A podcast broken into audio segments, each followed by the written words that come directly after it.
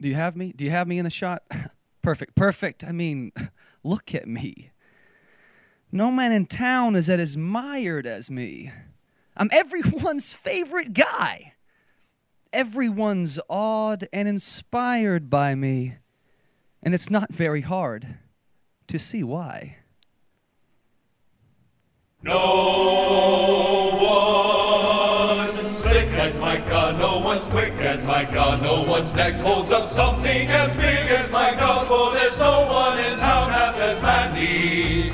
Perfect, a pure paragon. You can ask any Tom, Dick, or Sandy, and they'll tell you whose team they prefer to be on.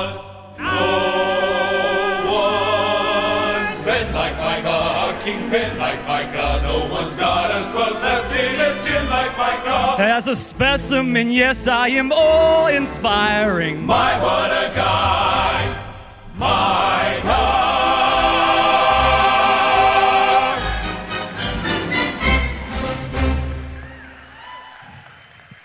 Thank you. Thank you. Fulfilling it, you can go. Fulfilling a childhood fantasy, maybe. In search of an audience participated chuckle, perhaps. But if we're honest, aren't we all just a little guilty of secretly starring in our own play, musical, or epic? Don't we all want a cast of characters following behind us singing our name? Just look at your social media feed.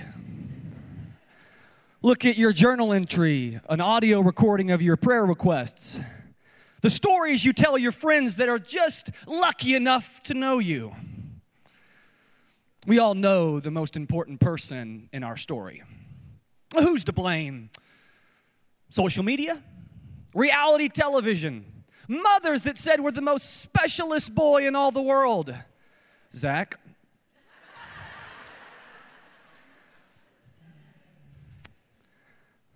Relationships. Like Gaston in one of my favorite movies, they seem like an unsolvable mystery.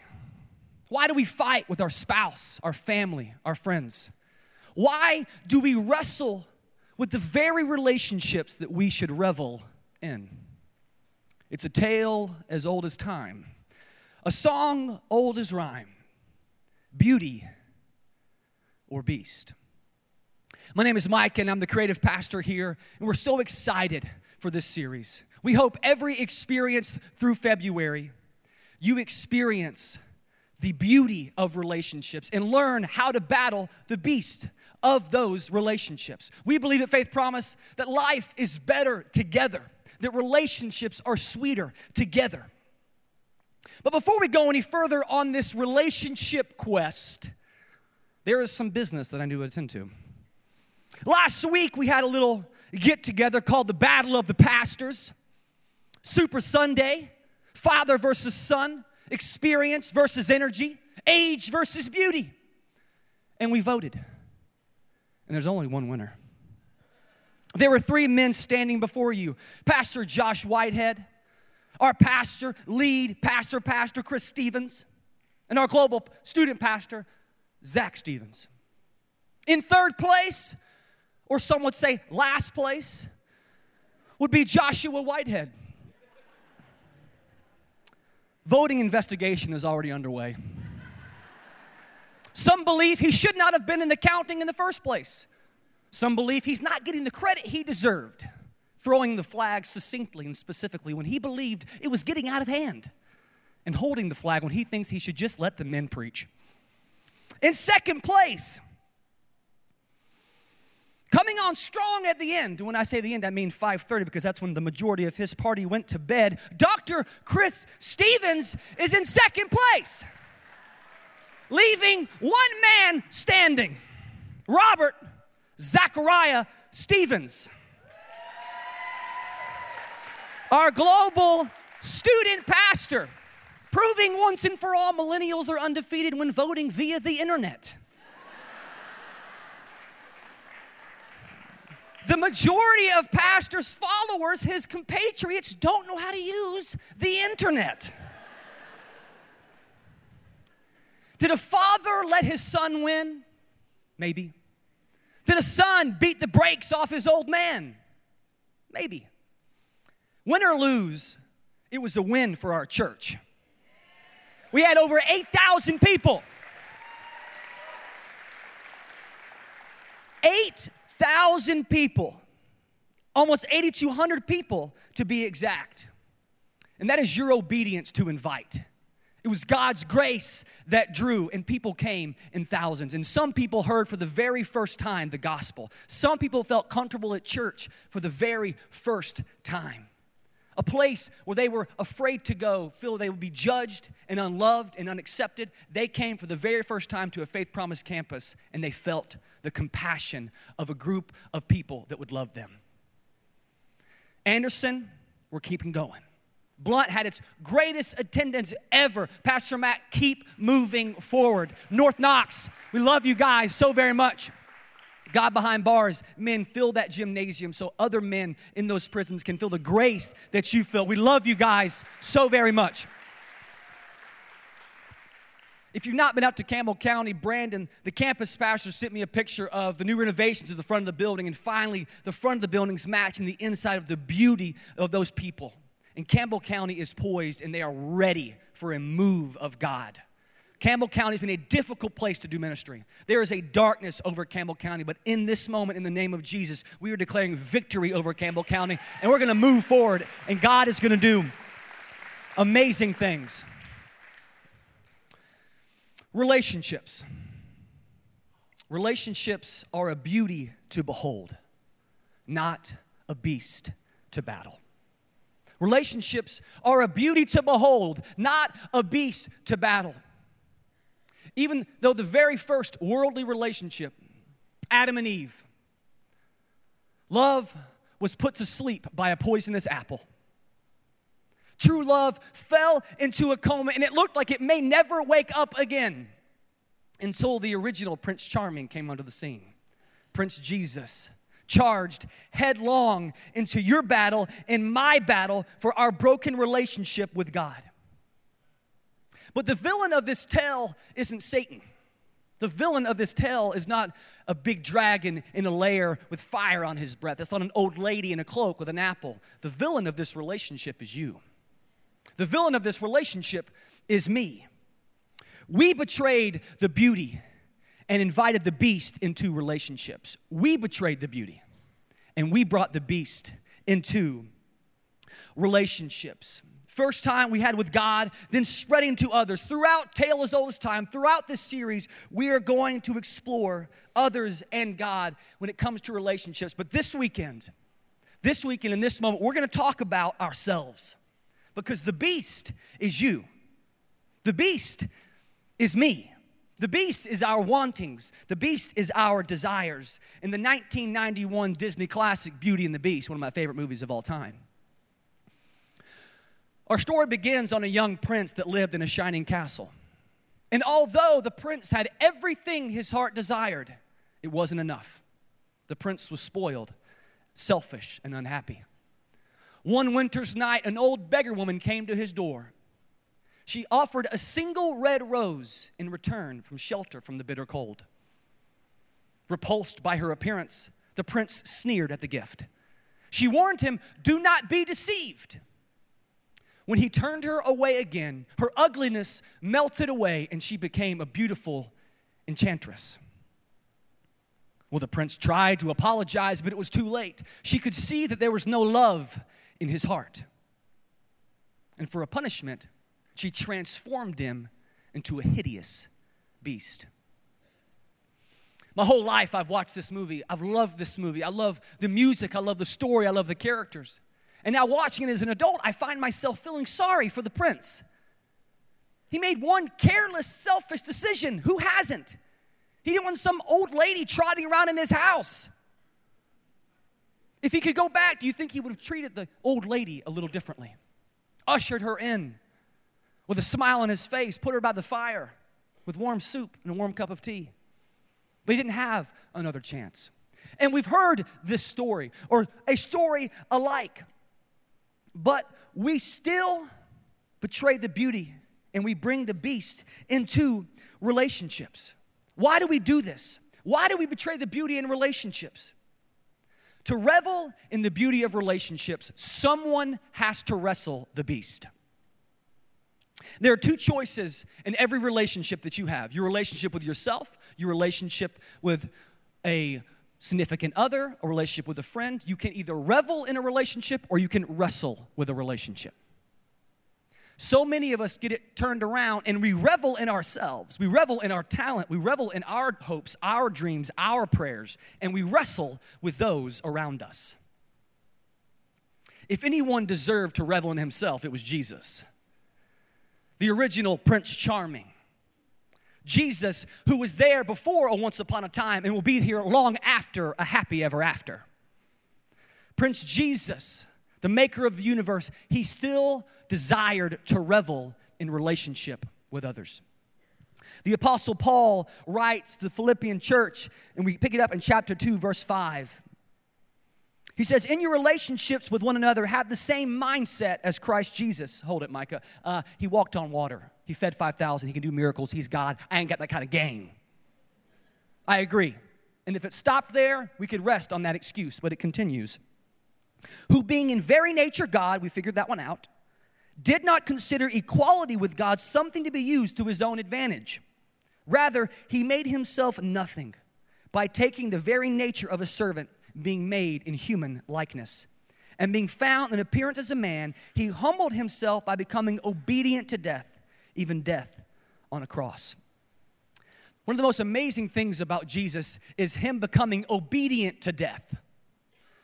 Before he came to earth, death wasn't a part of Jesus' story.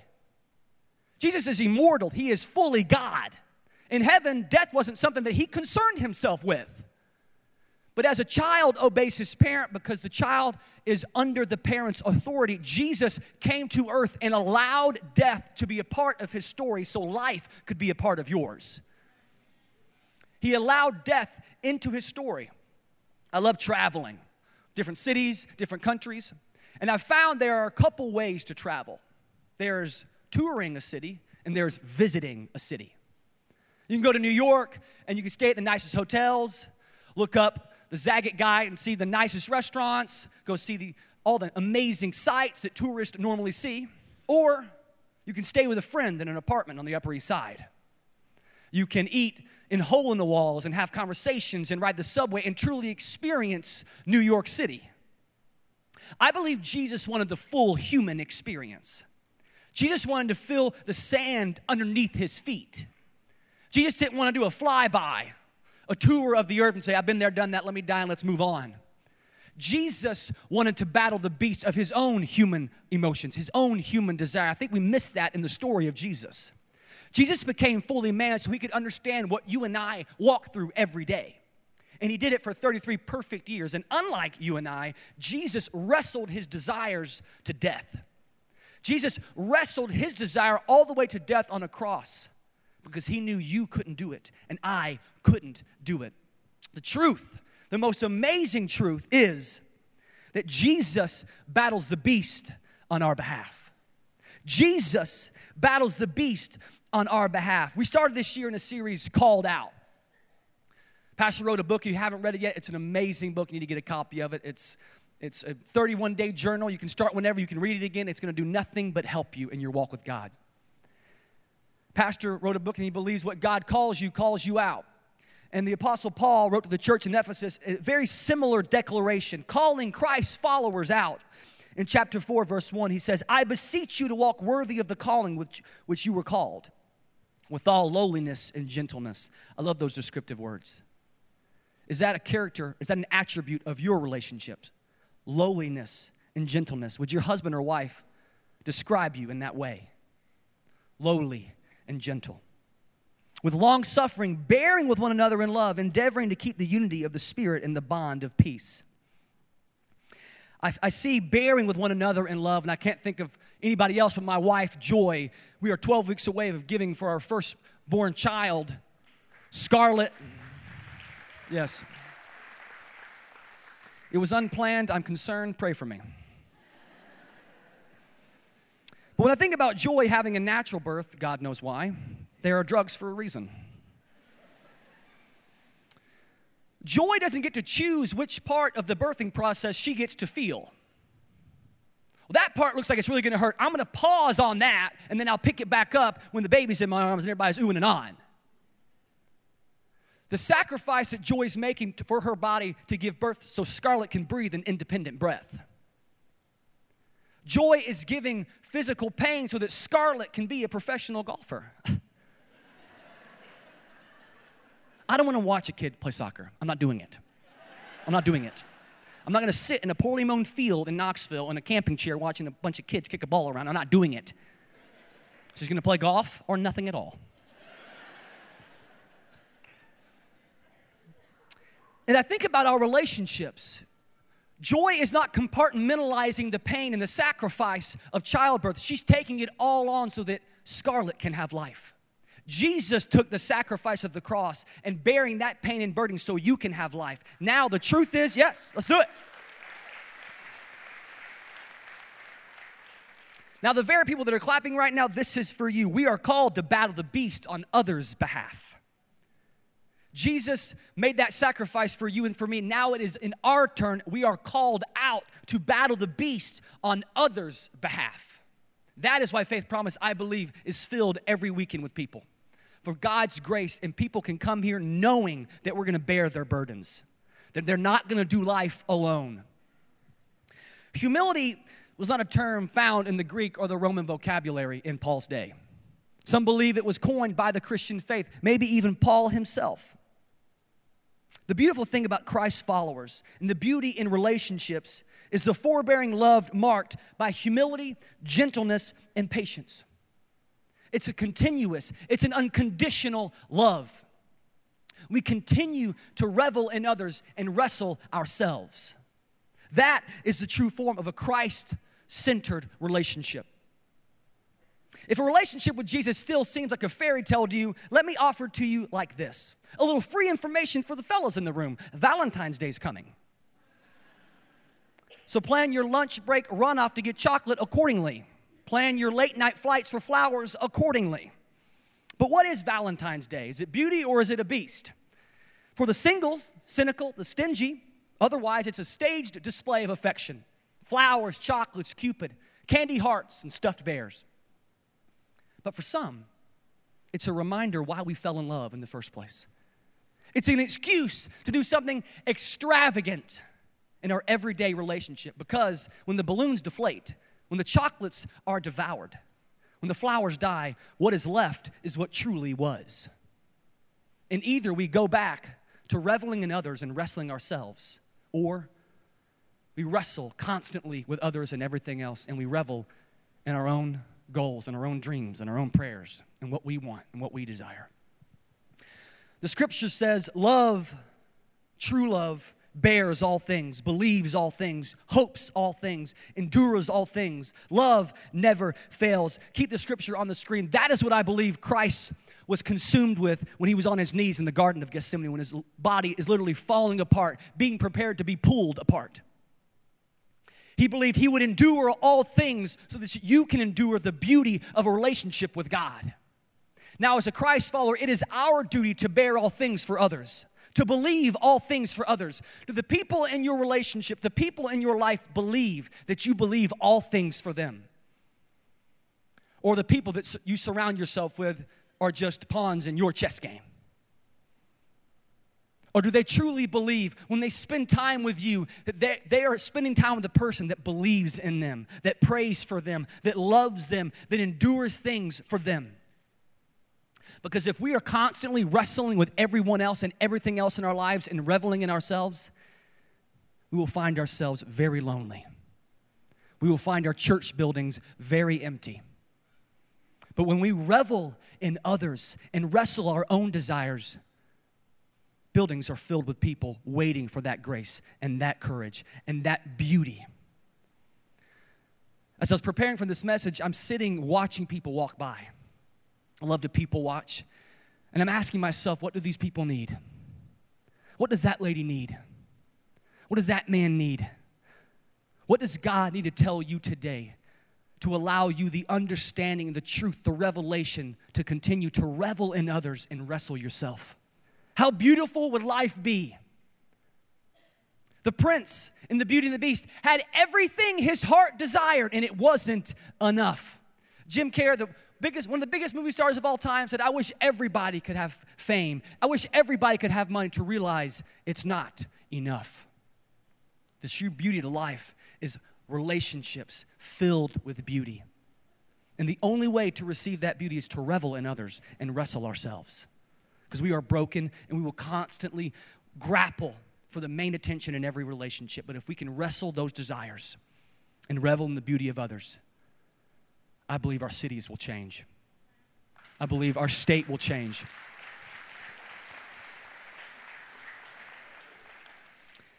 In Judges 16, in Israel, sometime around 1100 BC, the prophet Samuel writes of a Gaston type of character named Samson. This buff buffoon similarly believed that relationships were a one sided exchange for his own humor, his own amusement, his own selfish desires, to his own benefit.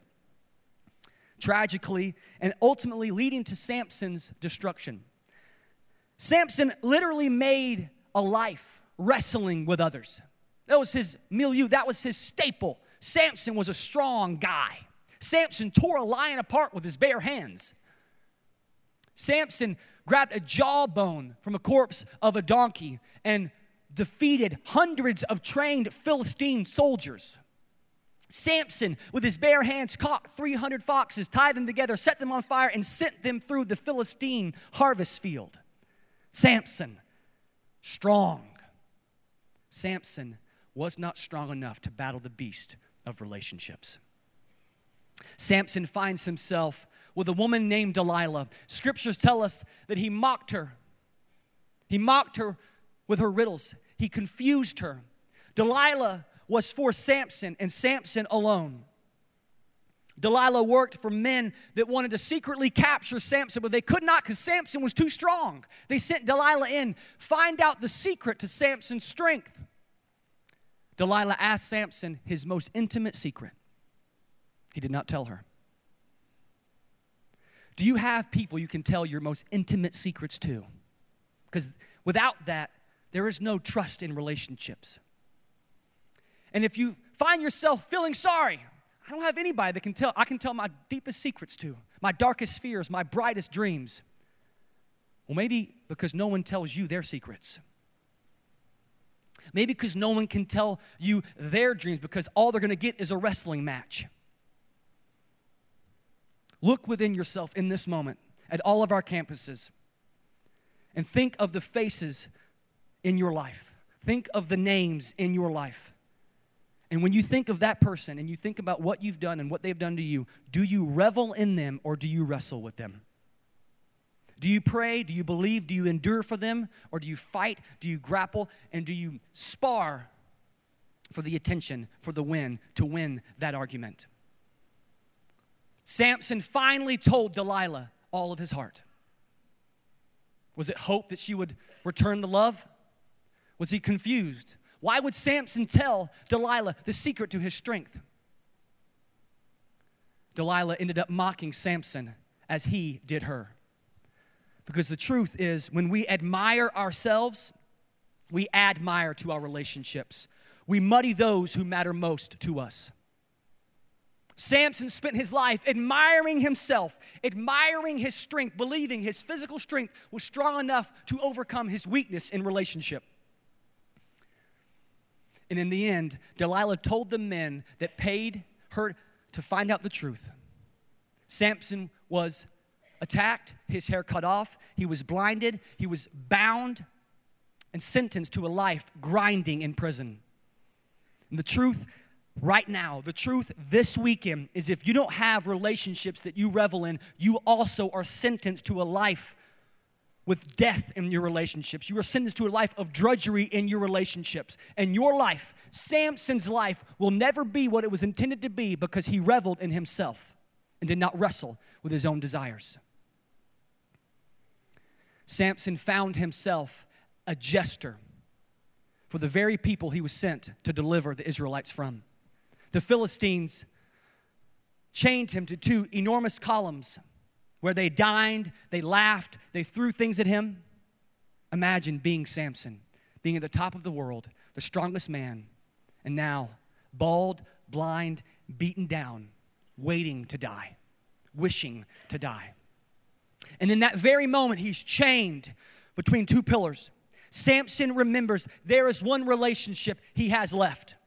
Samson calls on the name of the Lord, saying, Oh Lord God, remember me.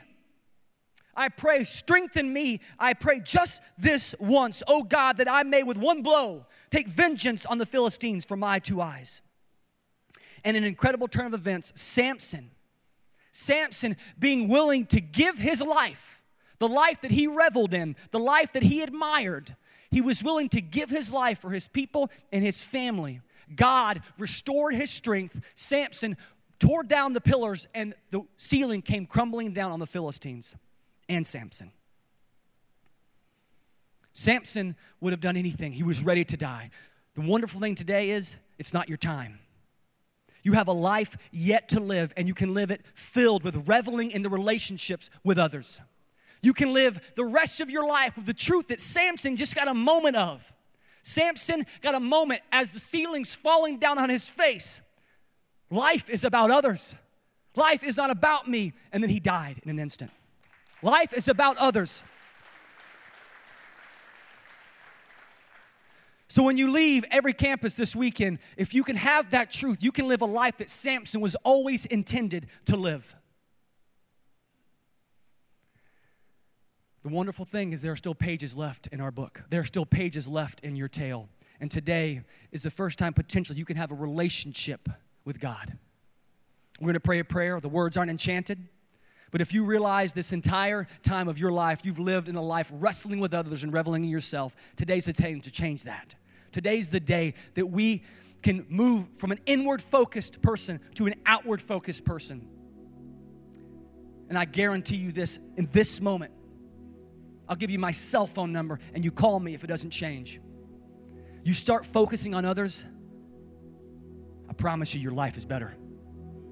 Your problems don't go away, bills don't stop coming, but you'll be more filled with joy. You'll be more filled with patience and gentleness and lowliness, and you will endure things for others. That is a life. Enduring things for others, not yourself. So, with every head bowed and every eye closed, pray this with me, everyone. Prince Jesus, I'm so sorry. I have reveled for years in myself.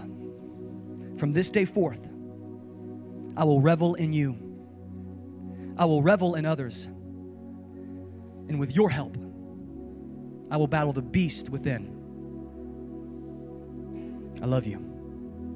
Amen. If you made a spiritual decision today, we are so excited for you. We are so excited for your life change in this moment. It's never too late to change, it's never too late to change a life change a family, change a neighborhood, change a city. For the rest of us, it may be time to look into the mirror. I love the magic mirror in Beauty and the Beast. That's the only thing she gave him after transforming into a hideous beast. He could see anywhere at any time.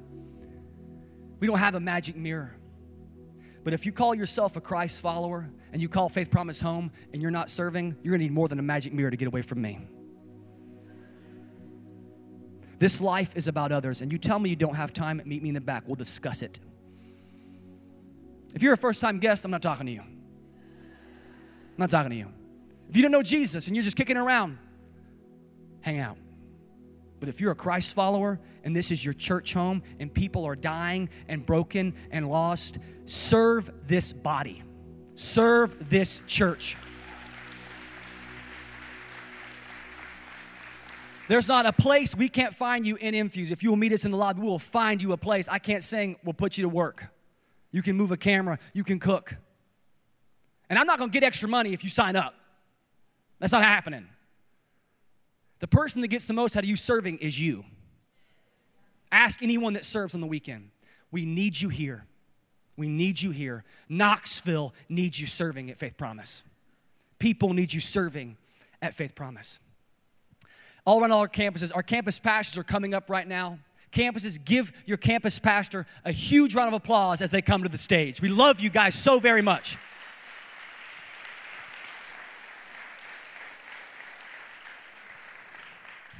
Now it's just us. I want to applaud and celebrate you for what you did this past weekend. When we have a big event, Pellissippi always shows up and we show out. The reality is, Pellissippi is the heartbeat. Pellissippi is the flagship for Faith Promise. We could not do what we do without you. We could not do what we do without you serving. You serving in kids, you serving in students, you serving on our weekend experience in our worship team. We could not do it without your generosity. We get stories every weekend, and I wish you all could get these stories of life change, of addiction. A friend tell me the last service, I had friends come three weeks ago. That person brought two friends that three people came for Super Sunday. There are five people. I don't know how many people are coming this weekend. That happens because you're generously giving sacrificially so we can create these experiences. Your generosity goes so much further than you will ever know. Continue giving generously to this church. And again, it's not for me. When we give, we get the greatest reward. Serve the body, give to the body, revel in others, and wrestle yourself. Relationships are a beauty to behold, not a beast to battle. We love you guys so much. We'll see you next weekend.